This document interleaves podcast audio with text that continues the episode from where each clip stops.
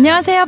뽀얀거탑의 아나운서 류일합니다. 여러분 한 주 동안 건강하게 잘 지내셨죠? 오늘도 조동찬 선배님 나오셨습니다. 안녕하세요. 네, 안녕하십니까? 네, 선배님 산뜻하게 이발하셨네요. 오늘 가장 바쁜 날이라고 하시는데 어떻게 또 이렇게 뽀얀거탑 녹음까지 해주시고 감사드립니다. 네. 오늘 탑을 3개나 쓰신다고요?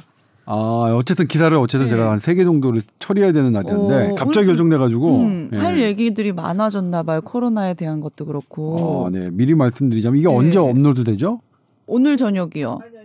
내일. 네. 그러면 이제 그럼 들으시는 날의 저녁에 이제 저희가 보도를 했는데 병상 대기 아닌 게 아니라 코로나를 확진받고 병상을 배정을 받지 못한 분들이 오늘 아침 0시 기준으로 1,027명이었어요. 아, 그래요? 많으셨네요. 네, 1,027명. 근데 우리가 지금 병상률이 높긴 해요. 한 80% 된다고 하더라도 100%는 아닌데 왜 미배정자가 1,000명이나 되죠? 하루 확진자 3,000명 정도에? 네. 이상하잖아요. 네.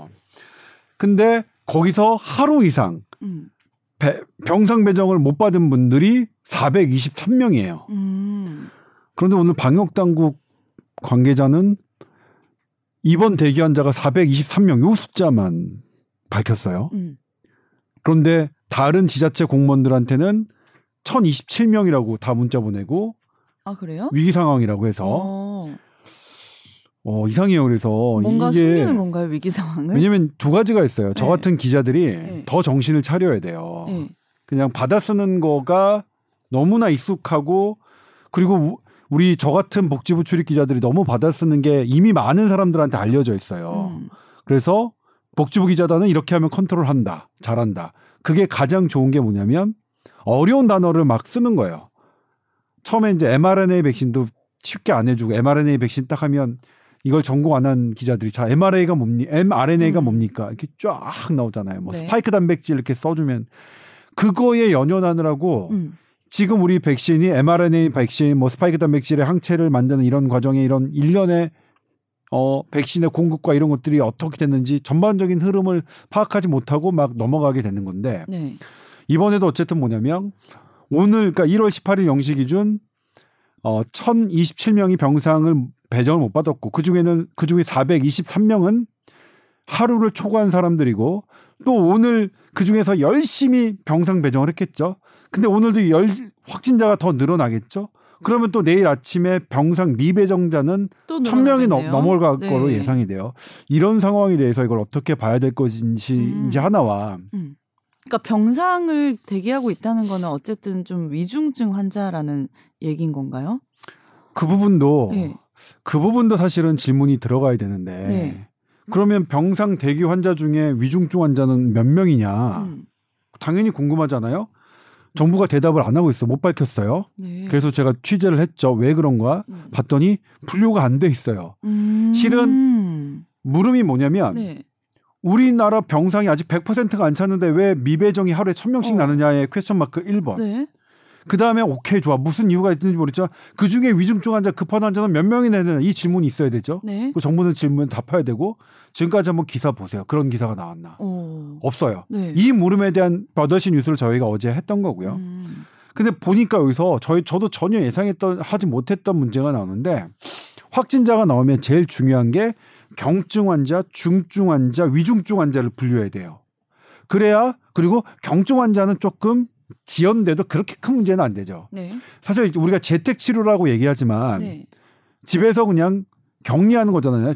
생활치료센터에서 처방됐던 약 저희가 SBS 8시 뉴스를 통해서 공개해드린 적 있지만 콧물약, 두통약, 무슨 감기약이에요. 일반 감기약. 일반 의약품이 대부분이에요. 그러니까 생활치료센터에서 아니죠. 치료받는 거하고 집에서 치료받는 거하고 차이가 없습니다. 어떤 뭐 교수님은 생활치료센터의 치료와 이게 다르다고 말씀하시는데 뭐가 다른지 모르겠어요. 집에서도 내가 내 상태가 위험하면 하면 되고 그다음에 생활치료센터에서 대기자의 사망자가 재택치료 대기에서 사망자보다 더 많습니다. 아무튼 제대로 사실관계는 파악하고 교수님들 좀 인터뷰 좀 해주셨으면 좋겠어요. 언론에. 전문가들 그러니까 집단의 전문가들은 오류가 적은데 개인의 전문가들이 너무나 오류가 많아요. 대학 교수의 일개 교수들의 오류가 너무 많았던 코로나 19의 2020년 2021년인데 그런데 팩트 관계는 좀 좀 제대로 확인을 하고 인터뷰를 해줬으면 좋겠고, 그리고 기자들도 교수 말만 듣고 기사 쓰지 말고 네. 조금 확인하고 써야겠죠.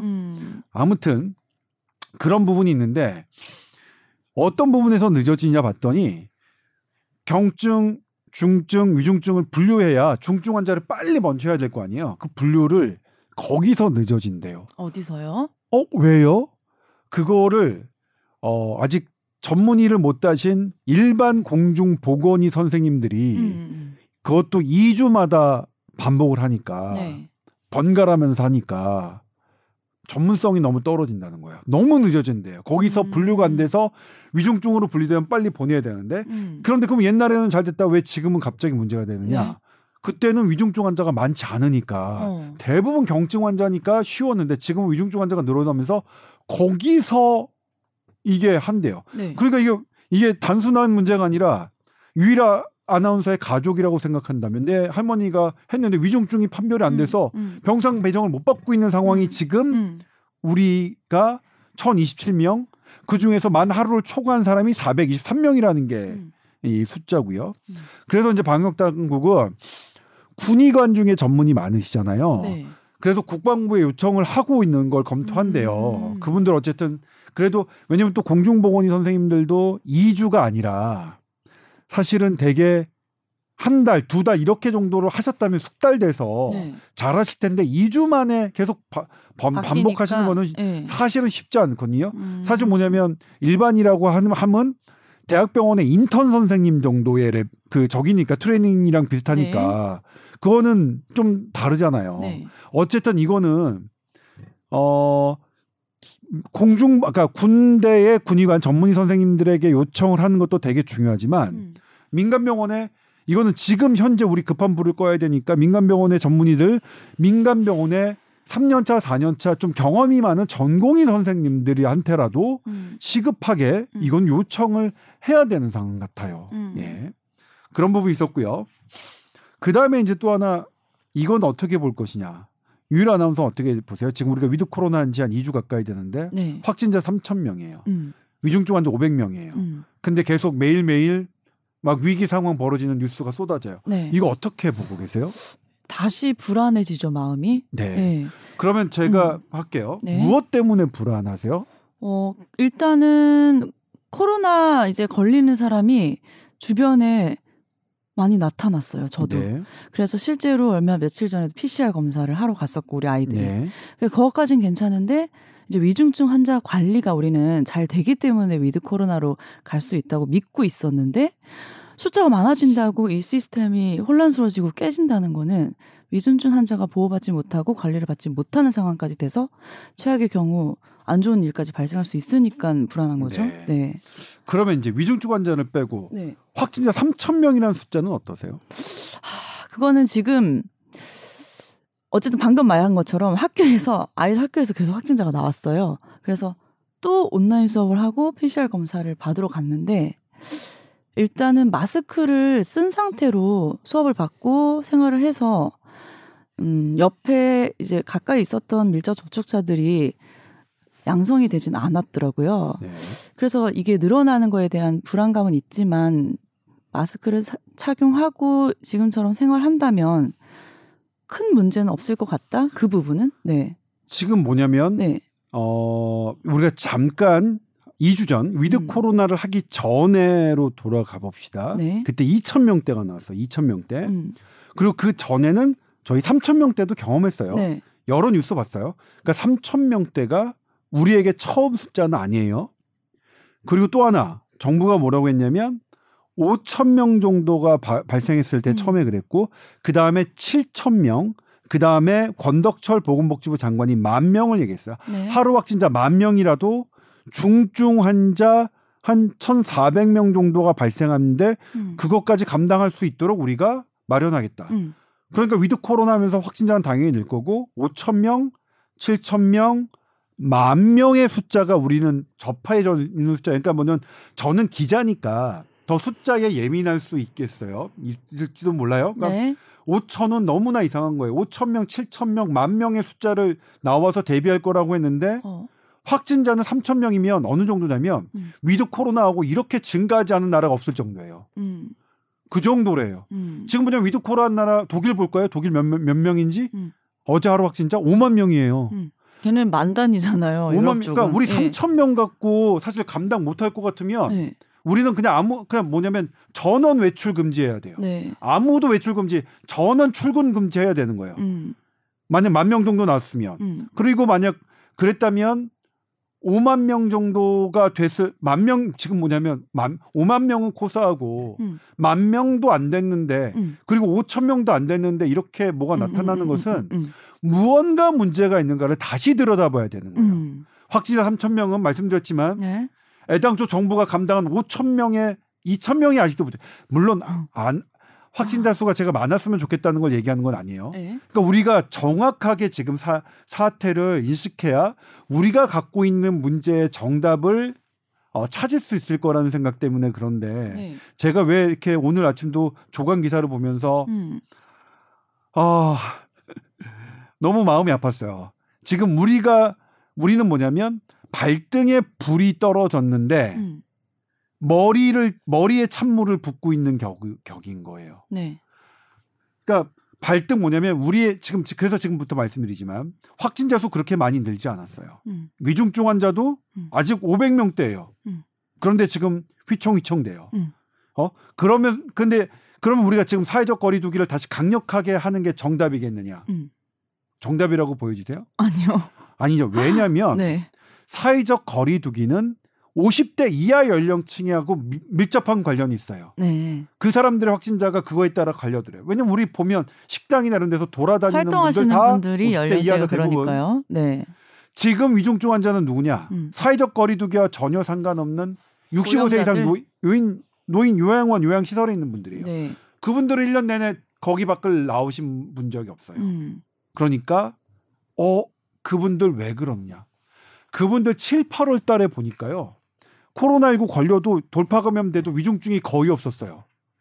근데 똑같은데 10월, 11월 달에 걸리니까 위중증이 되는 거예요. 이거 뭘로 봐야 되죠? 지난 방송에 말씀하신 건가요? 네. 백신 네. 효과가 떨어진 거. 네, 백신 네. 부스터샷이 논란이 되게 많습니다. 사실은 네. 이게 정답이라고 저도 생각하지 않아요. 부스터샷. 근데 지금 뭐냐면 할 수 있는 방법은 할 수 있는 게 없어요. 네, 이거밖에 없다. 이것밖에 없어요. 네. 그 다음에 또 하나가 그분들은 병원에 가만히 계시는데도 왜 걸리느냐. 거기 종사자들이 왔다 갔다 하면서 감염시키는 거예요. 대단히 죄송한 말씀이지만. 출입하시는 분들이 계신 수밖에 없으니까. 네. 근데 그분들은 네. 뭐냐. 일주일에 2번씩 PCR을 받고 계세요. 그런데도 네. 감염시켜요. 네. 그래서 전문가들이 다른 나라들이 일주일에 2번 PCR하는 건 부족하니까 매일매일 신속하게 할 수 있는 신속항원 검사하자. 그게 부정확하더라도. 근데 이게 이상하게 도저히 이해할 수 없을 정도로 저 SBS 조동찬 의학 전문 기자는 정말로 이해할 수 없을 정도로 이게 우리나라에선 안 돼요. 금지되고 있어요. 금지되는 기준이 왜 금지되는 모르겠어요. 거지? 정말. 약국에도 잘 안 팔지 않아요? 네. 약국에서 파는 것도 뭐 불허했죠. 그러려면 왜 허가해줬으며 네. 다른 나라들은 왜 허가를 해줬는지 모르겠어요. 그리고 기본적으로 말씀드렸지만 어쨌든 위드 코로나는 자발적 방역이 중요한 거고 이런 걸 국민과 함께 해야 된다는 게 맞는 방역이지 소수의 영웅주의에 힘싸인 전문가들 몇 명이서 전문 학과 몇 명에서 전문 의사들 몇 명에서 이것을 다 극복할 수 있다고 하는 게 착각이에요. 네. 그분들 여지껏 그렇게 하셨잖아요. 1년 반 동안.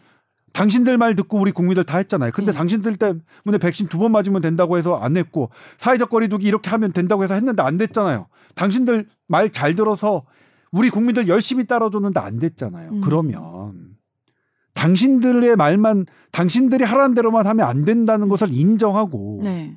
우리 국민과 함께 갈 생각을 해야겠죠. 네.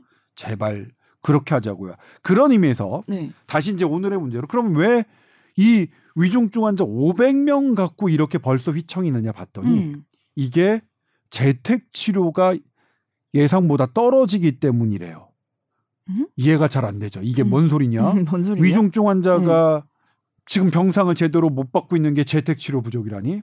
저도 이해가 안 돼서 물어봤어요. 네. 그게 무슨 말입니까? 네. 그랬더니 현재 위중증으로 분류되는 사람은 아주 심각한 사람과 조금 덜 심각한 사람이 있대요. 아주 심각한 사람은 인공호흡기나 에크모, 24시간 신장 투석기 등이 필요한 환자들이고 네. 위중증이긴 하지만 덜 심각한 산소 치료만 있으면 하는 환자들이 있대요. 근데 다행스럽게 아직까지는 다행스럽게 아주 심각한 환자보다는 덜 심각한 환자 비중이 많대요. 이런 환자 병실을 늘리는 게 중요한데 네. 근데 이런 환자의 병실을 늘리려면 첫 번째 방법이 병원을 다 새롭게 지어가지고 그걸 늘리면 되겠죠. 근데 그거는 너무 어려운 일이겠죠. 그러니까 사실 일단 바로 들어도 안 되니까. 그럼 뭐냐면 우리가 만들 수 있는 일반 병상 중에 이걸 만들 수 있겠죠. 네. 근데 우리가 아주 위중한 환자 인공호흡기 달고 에크모 달아야 되는 그 병상을 만들기는 어렵대요. 일반 병상에서 그 병상으로 전환시키기는. 그런데 일반 병상에서 이렇게 준중 환자, 덜 위급한 환자, 덜 위중한 환자의 병상, 산소 치료기를 설치할 수 있는 병상으로 만드는 건 쉽대요. 아, 그래요? 그런데 네. 왜 못 만드냐? 네. 경증 환자들이 너무 병원으로만 입원한대요. 아. 왜? 경증 환자들 재택 치료로 열어놨는데 재택 치료로 입원 안 하고 다 병원으로 입원하시니까. 그래서 경증 환자가 재택 치료로 안 가기 때문에 위중증 환자의 병상이 부족한 이유래요. 이제는 이해 가시나요? 네네네.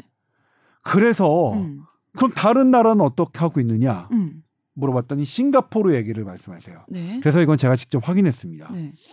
싱가포르는 이런 문제가 똑같이 겪었어요. 똑같은가 봐요. 싱가포르도 코로나 환자가 늘면 위중증 환자가 느는데 그중에서 아주 위중증보다는 덜 위중증 환자 산소 치료만 잘해주면 나을 수 있는 환자들이 많이 느는데 경증 환자들이 느니까 이 환자들이 갈 곳이 없는 거예요. 만들 수 있는 병상이 없는 거예요. 그래서 싱가포르는 아주 파격적으로 했어요. 보니까. 어떻게 했어요? 쫓아냈어요? 백신을 2번 맞은 80세 미만 환자는 무조건 재택치료예요. 아. 백신을 2번 맞은 80대 미만 환자는. 그리고 설령 35세 미만은 임신부라도 무조건 재택치료. 어린이도 4세 이상은 다 재택치료. 그래서 싱가포르는 코로나 확진자의 70%가 재택, 집에 있어요. 우리나라는 다 병원에 있고. 그래서 싱가포르는 경증 환자들이 재택 치료에 있어서 중환자들을 치료할 여유가 생긴 거예요. 그러면 이제 그런 궁금증이 들겠죠. 네. 아, 그런데 싱가포르 그러면 환자 수 치명률 늘어난 거 아니에요? 봤더니 괜찮았어요?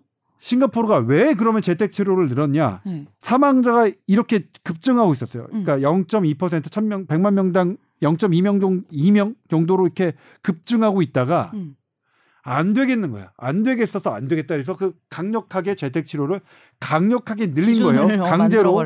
예. 네. 그랬더니 그게 잡히고 하향세로 잡혔어요. 어쨌든 올라가던 게. 네. 오히려 불안한 제도가 그러니까 아닌 싱가포르는 거네요. 뭐냐면 재택 치료를 확대해서 강제적? 아무튼 그렇게 엄격하게 확대한 게 사망률을 낮추는데 지금 주요한 공으로 생각하고 있거든요. 근데 이런 부분은 어떻게 할 것이냐. 와, 어려워요 지금. 우리나라에서 만약에 그런 식으로 한다. 지금 뭐냐면 이 말 제대로 하는 사람 아무도 없어. 왜냐면 당연히 재택치료 강도로 하면 다 욕먹을 테니까. 고양이 목에 방울 달기인데 그래서 차선책으로 한 게 상급종합병원, 아산, 삼성, 세브란스 이런 병원에 중환자실 병상 확보해라. 코로나19 환자를 위해서. 그렇게 했어요. 겉으로는 이게 보기 좋아요. 네. 근데 작년에 우리 이렇게 했었어요. 작년 3차 대란 때. 그때 어떤 일이 있었죠? 4차 그러니까 상급종합병원에 암환자, 뇌출혈 환자 수술이 지연되는 일이 벌어졌습니다. 네, 네. 왜냐하면 지금 상급종합병원에 있는 중환자실 놀고 있는 병상 한 병상도 없습니다. 네. 단 한 병상도 없습니다. 그 병상에 코로나19 환자 병상을 넣으라는 거예요. 그럼 어쩔 수 없어요. 뇌출혈 환자, 심장병 환자, 암환자 중환자실 글로 배정할 수밖에 없고 당연히 뇌졸중 환자 중환자실 가입 환자들 늘은 뭐 지연될 수밖에 없어요. 그러면 우리 작년에도 그랬던 것처럼 코로나 환자의 사망자는 최저지만 비코로나 사망자는 늘어날 수밖에 없는 거예요. 네. 이거를 그래서 솔직하게 얘기를 해야 될 것 같아요. 네? 우리 지금 뭐 다들 싫어요. 저도 뭐냐면 그 용기 내서 말할 수 있는 분 계실까요?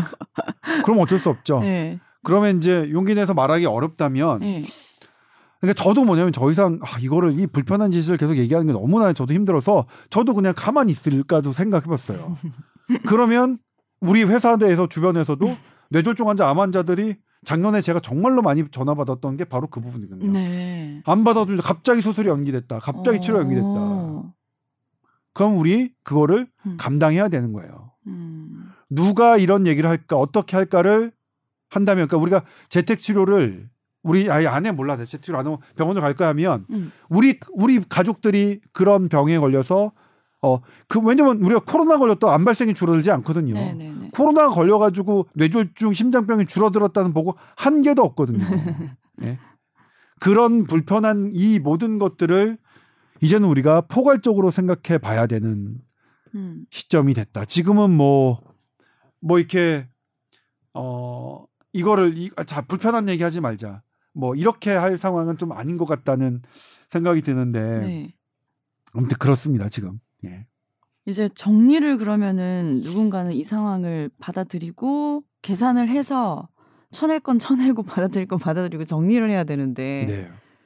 그게 지금 전혀 진행이 안 되고 있다는 거네요. 그러니까 국민들이 안 하는 데는 안 하는 이유가 있거든요. 불안하고 그다음에 재택치료가 너무 불편해요. 뭐가 불편하냐?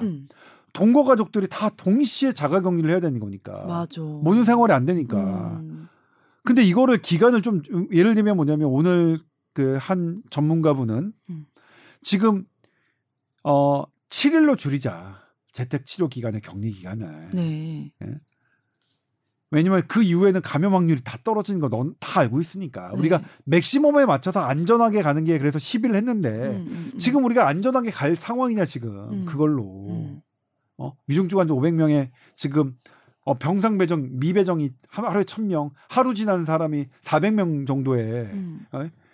지금 우리가 지금 아까 말씀드렸지만 숫자 3,000명은 우리가 경험했는데 위중증 환자 500명은 처음 경험해본 거긴 해요. 네. 그러니까 사실 나는 우리 국민들이 3,000명이라는 숫자에는 안 놀래고 위중증 500명이라는 숫자에는 놀라실 거라 생각했는데 네. 다 이제 그래도 기사들이 막 공포 위주로 쓰니까 3,000명에도 놀라신 것 같아요. 네, 근데 네. 엄밀하게 하면 3,000명이라는 숫자는 예상보다 적은 거고 위중증 500명이라는 숫자는 예상보다 많은 거예요. 늘어난 네. 거고요. 네. 그럼 지금 듣고 보면 싱가포르처럼 파격적으로 하는 방향이 너무 힘들고 어렵다면 어떤 재택 일수를 줄인다든지 이런 식의 조금 다른 방법으로도 해결을 할 수 있는 걸 고민해 봐야겠네요. 네, 저는 네. 그래서 싱가포르처럼 80세 미만으로 백신 접종 완료자가 재택치료하는 것은 저는 그거는 그러니까 재택치료가 70%처럼 넘죠. 우리는 70%까지 안 가고 한 20-30% 정도만 되더라도 되니까 봐서는 40대의 건강한 백신 접종 완료자 그 정도로? 네. 그 정도로 40대 이하, 50대 미만 근데 그걸로 부족하다면 50대까지? 아니 근데 50대까지는 사실은 조금 코로나 걸리시면 위험하니까 40대만이라도 조금 더 강화하는 재택치료를 하는 그다음에 이제 또 하나는 뭐냐면 지금 병원 입원 치료가 사실 다 무료잖아요. 네. 무료는 개인 부담이 없는 겁니다. 제가 이제 여기서 되게 우리 계속 설명하지만 네. 무료는 없습니다. 네. 다 우리가 낸 건강보험금 우리가 낸 세금으로 다 쓰이고 나중에 그게 고갈되면 또 쓸 겁니다. 그리고 여러분들 지금 진행되고 있지만 희소병 환자들의 보험 적용, 항암 환자들의 보험 적용이 지금 다 하나씩 안 되고 있습니다. 왜? 코로나에 지금 돈을 쓰고 있기 때문에 우리의 돈은 무한정하지 않습니다. 네. 예? 예전에도 그렇지만 고혈압 환자의 보험 적용을 되던 해에 골다공증 보험이 취소됐습니다. 왜냐하면 우리가 낸 보험금은 일정하고 무언가를 더 쓰면 다른 데는 덜 쓸 수밖에 없습니다. 그러니까 간암 환자한테 약을 적용하면 콩팥 환자한테 적용을 못하고 이런 일이 생긴 겁니다. 근데 보도는 무조건 간암 환자 보험 적용만 보도가 되니까요. 지금 우리 코로나 환자 입원 환자의 이것만 보험 적용 그다음에 본인이 부담을 안 하는 것만 보도가 되지 다른 지금 저한테 오는 희소병 환자들의 약이 보험이 딱 끝나고 암 환자들의 이게 보험이 딱 끝나고 하는 것들은 보도가 안 되고 있죠. 그렇네요. 네. 네. 근데 당연하죠. 근데 생각해보면 너무너무 당연한 일입니다. 건데. 이게 우리가 무한정인 돈은 없습니다. 아, 네. 다 우리의 돈이죠. 예. 지금 위드 코로나 이제 시작한 지 꽤 지났다면 지난 건데 이런 새로운 문제들이 생기는 거가 참 불안한 마음을 만들 수 있거든요. 좀 빨리 신속하게 어떤 대응을 할 수 있는 방안을 항상 좀 마련을 해야 되지 않나 걱정이 많이 됩니다. 그리고 또 지난 방송에 대해서 또 댓글이 달려 있는데 이거 궁금해하실 것 같아서 하나 소개를 해드릴게요.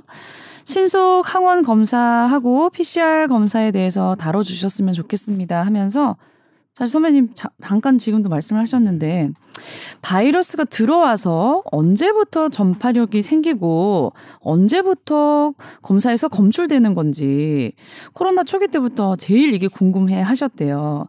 근데 자꾸 바뀌는 것이 아닌가 해서 안타깝고 깝깝합니다.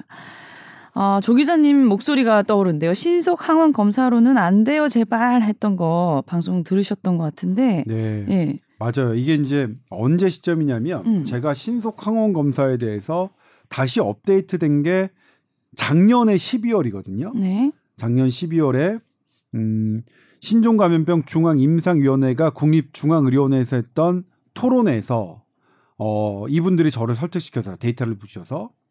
그래서 근데 그 이전에는 대한진단검사의학과에서 신속 항원 검사는 안 된다고 자료를 저한테 보내주셔서 주무부서가 대한진단검사의학회거든요. 네. 대한진단검사의학회의 입장에 따라 신속 항원 검사는 안 된다고 저는 보도했습니다. 그런데 작년 12월에 바뀌었어요. 그 토론회에는 대한진단검사의학회의 교수님도 계셨지만 그 그러니까 신종감염병 중앙임상위원회 교수님도 계셨어요. 두 분들이 디베이트하는 자료를 저에게 각각 보내주셨는데 네. 어느 게 더 근거 있었느냐? 제가 그동안 보도해왔던 대한진단검사의학회가 교수님이 제시하신 근거보다 신종감염병 중앙임상위원회가 제시하신 근거가 더 맞아서 그 다음부터 제가 변경하기 시작했습니다. 네. 시점이. 네. 그러니까 제가 신속항원 검사로는 안 돼요. 제발 하는 것은 대한진단검사의학회의 입장을 저는 그게 뭐냐면 그게 더 주무과였거든요. 그래서 네. 했었던 거고. 그다음에 최근에는 지금 말씀하신 신속항원 검사하고 PCR에 대한 최근은 어떻게 돼 있느냐. 제가 됐어요? 언제 네. 보도했냐면 2021년 11월 11일 네. 단독 현행 PCR로는 하루만 감염 차단, 신속검사 활용해야 라는 보도로 했습니다. 단독자 달고 했으니까 요 보도 보시면 되겠고요. 지금 말씀드리면 델타 변이요 이게 더 바뀌고 있는데 델타 변이로 현행 PCR로 델타 변이는 뭐냐면 증상이 생긴 마이너스 3일부터 증상이 발현된 5일까지 8일 동안 전파력이 있어요. 제일 센 게. 네. 예. 아니 제일 센 게 아니라요. 8일 동안 남을 전파시킬 수 있다고요. 내가 감염되면 네네. 내가 일단 노출이 돼요. 그러면 증상이 있는 날로 구분돼야 되는 증상이 생기기 마이너스 3일 그다음에 플러스 5일 네. 8일 동안 다른 사람을 전파시킬 수 있다. 네. 네. 그러니까 격리는 뭐냐면 마이너스 3부터 5일까지 8일간 격리시키는 게 제일 좋겠죠. 네. 근데 마이너스 3일은 우리가 알 모르잖아요. 수가 없죠. 증상이 네. 무증상일 때는 우리가 알 수가 없죠. 근데 언제 이 PCR로 우리가 지금 현행 PCR로 언제 우리가 격리가 시작되나 봤더니 현행 PCR로 증상이 생긴 이후 진단해서 격리까지 하는데 우리나라에서 평균 4일 걸렸어요. 4일. 그러면 마이너스 3일 커버 못하죠. 플러스 5일 중에 플러스 4를 커버 못하죠. 그럼 하루만 커버. 딱 하루만 커버죠. 그래서 제 제목이 현행 PCR로는 하루만 감염 차단. 이렇습니다. 아... 그래서 이분들의 대안이 신속 항원 검사를 해야 된다. 매일매일. 네, 네, 네. 특히 어느 분들 요양병원에 가시는 분들. 그래서 제가 이날 다른 나라는 어떻게 돼 있는지 찾아봤어요. 제가 그때 그 보도에서 확인시켜드렸는데 영국 보건국, 미국 질병통제예방센터도 신속 검사를 자주 하는 게 감염 차단에 도움이 된다고 명시해 있습니다. 네. 보건국 홈페이지에. 네. 그런데 지금 우리나라는 인정 안 하고 있죠. 신속 항원 검사를.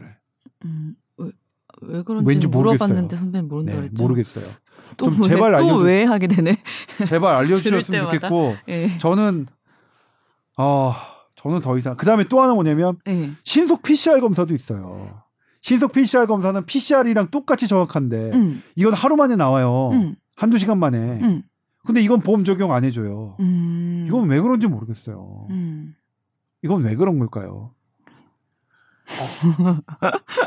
제발 취재 좀 해주세요. 이 땅에 이거 제 뽀얀거탑은 기자님들 잘 안 들으시는데 들으시는 분들 좀 주변 기자님들에게 좀 말씀해 주셔서 이런 거 좀 취재 좀 해달라고 해주세요. 그 PCR 그 검사랑 항원 검사 키트 있잖아요. 네. 약국에서 하는 거. 네.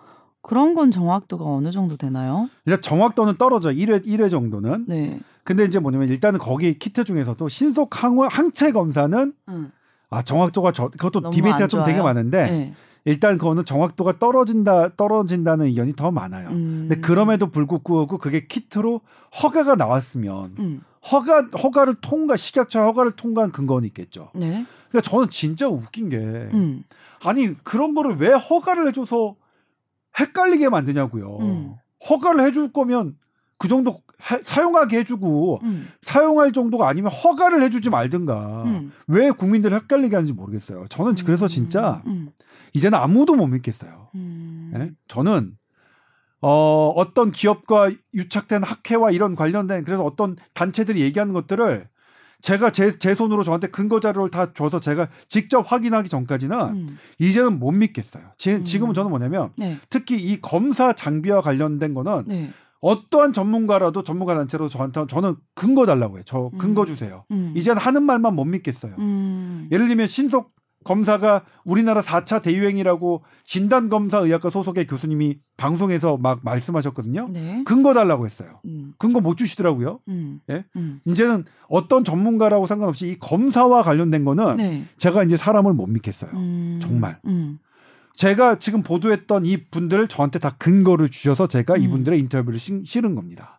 네. 아무튼 이 부분은 신속 항원 검사 왜 이렇게 제가 옛날에는 안 돼요. 신속항원 검사로 망해요 했던 거는 제가 분명히 출처 말씀드렸습니다. 네. 당시 대한진단검사의학회의 방침이 그랬고 우리 대한의학회에서는 주무부서가 대한진단검사의학회니까 거기다 물어봤다고 했는데 나중에 그게 충돌했습니다. 신종감염병중앙임상위원회와 서울대병원의 오명종 교수 그다음에 방지환 교수 주영수 교수님과 충돌했길래 각각 근거를 달라고 했고 신종감염병 중앙임상위원회에서 주신 근거가 제가 보기엔 더 타당해서 이때부터 제가 바꾸기 시작했는데 네. 사실은 그동안 코로나19가 너무 해서 이 진단 키트 갖고는 잘 제가 보도를 안 했던 건 사실이에요. 제가 최근에 이제 본격적으로 보도를 했던 거고요. 그렇습니다. 누가 돈 벌라고 이렇게 한쪽을 막고 있나 뭐 이런 쉽게 말해서 정말 그런 생각밖에 안 들죠. 의심 들어요. 네? 아 알겠습니다. 제가 조금만 젊었어도 파고드는 건데. 몸살이세요 선배님? 네. 아무튼 지금 뭐냐면 알겠습니다. 들으시는 분들이 일단 가족분들 부스터도 어떻게 하느냐. 저도 저희 어머님 당장 해당되는 건데. 저희 어머니 친구들한테 부스터샷 맞으라고 말씀드려야죠. 네, 지금 말씀드리고 있습니다. 저도. 그래서 조금 이제 희망적인 건 치료제 나오면 백신 맞은 기간이 좀 이제 지나도 그때 치료제 약을 먹어서 중증으로 가지 않을 수 있겠죠? 안 될까? 아니 근데 저희가 우리 다시 따져보면 그 옛날에 무슨 치료제 나오면 정부들과 항체 치료제 나오면 끝난다 했었죠. 우리나라의 교통방송의 아침 프로그램 제일 저기 하는 친여 성향의 친진보 성향의 그 진행자가 진행하는데 그 대표가 나와서 얘기했단 말이에요. 근데 뭐 아니었죠. 그 다음에 백신 2번만 맞으면 무조건 다 끝난다라고 생각했었죠. 또 아니었죠. 근데 지금 또 이 먹는 치료제가 나오면 게임 체인저라고 해요. 네. 저는 일단 먹는 치료제가 게임 체인저라고 안 보고 있고요.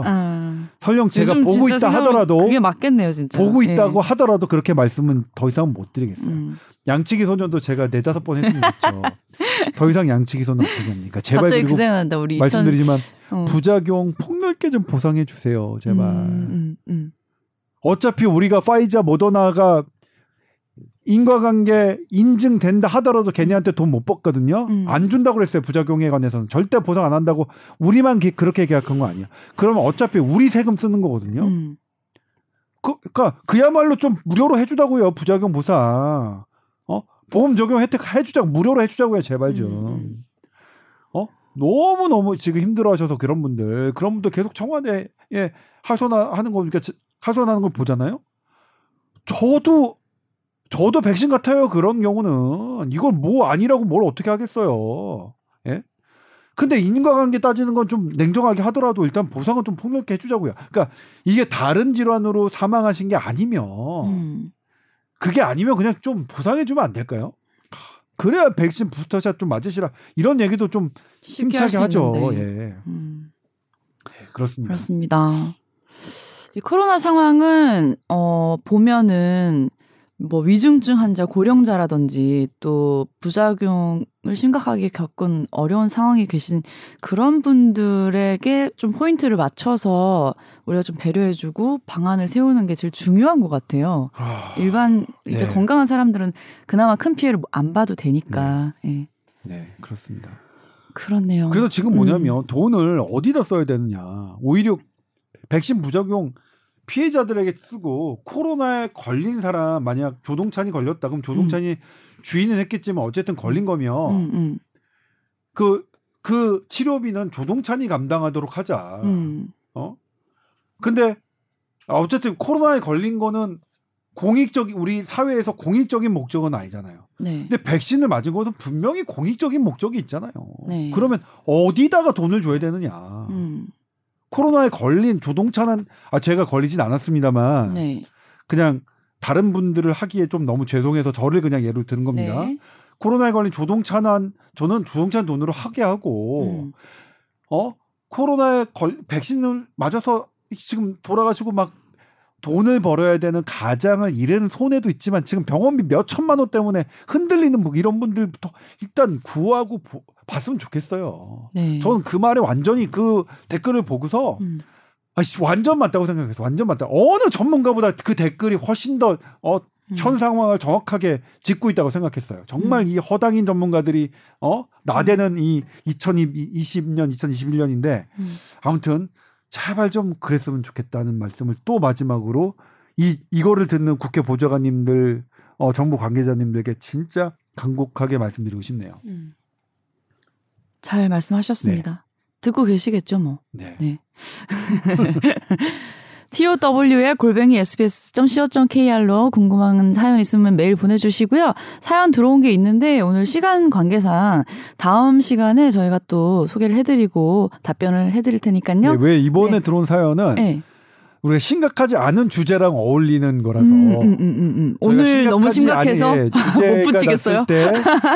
무슨 저희가 이번 사연을 그리고 또 나름대로 이제 저희 고민이 19금으로 갈 것이냐 아니면 약간 재밌겠네. 15세 이하로 낮춰서 이제 변형할 것이냐 요 고민이 있는데 저 고민이 이런 게 수위 조절을 할 것이냐 일주일 뒤에 그냥 그대로 갈 것이냐 수위 조절 없이 갈 것이냐 무슨 사연이길래 또 그렇게 말씀해 주시기 굉장히 궁금하네요. 아니 근데 예고네 예고. 제가 지금 말씀드리지만 유일한 아나운서가 이 사연을 딱 듣더니 선배가 보내신 거예요? 제가 왜 보냈다고 생각을 하신 거예요? 아니 선배님이 이제 요거를 소개를 할까 말까 제가 고민을 할 때 강력하게 소개를 하자 하시길래 직접 보내셨나? 그랬죠? 자작극일 수 있다? 알겠습니다. 물론 제가 보낸 건 아닙니다. 다음 주에 그러면 사연 소개와 함께 또 알찬 내용으로 다시 찾아오겠습니다. 한 주 동안 건강히 보내십시오. 감사합니다.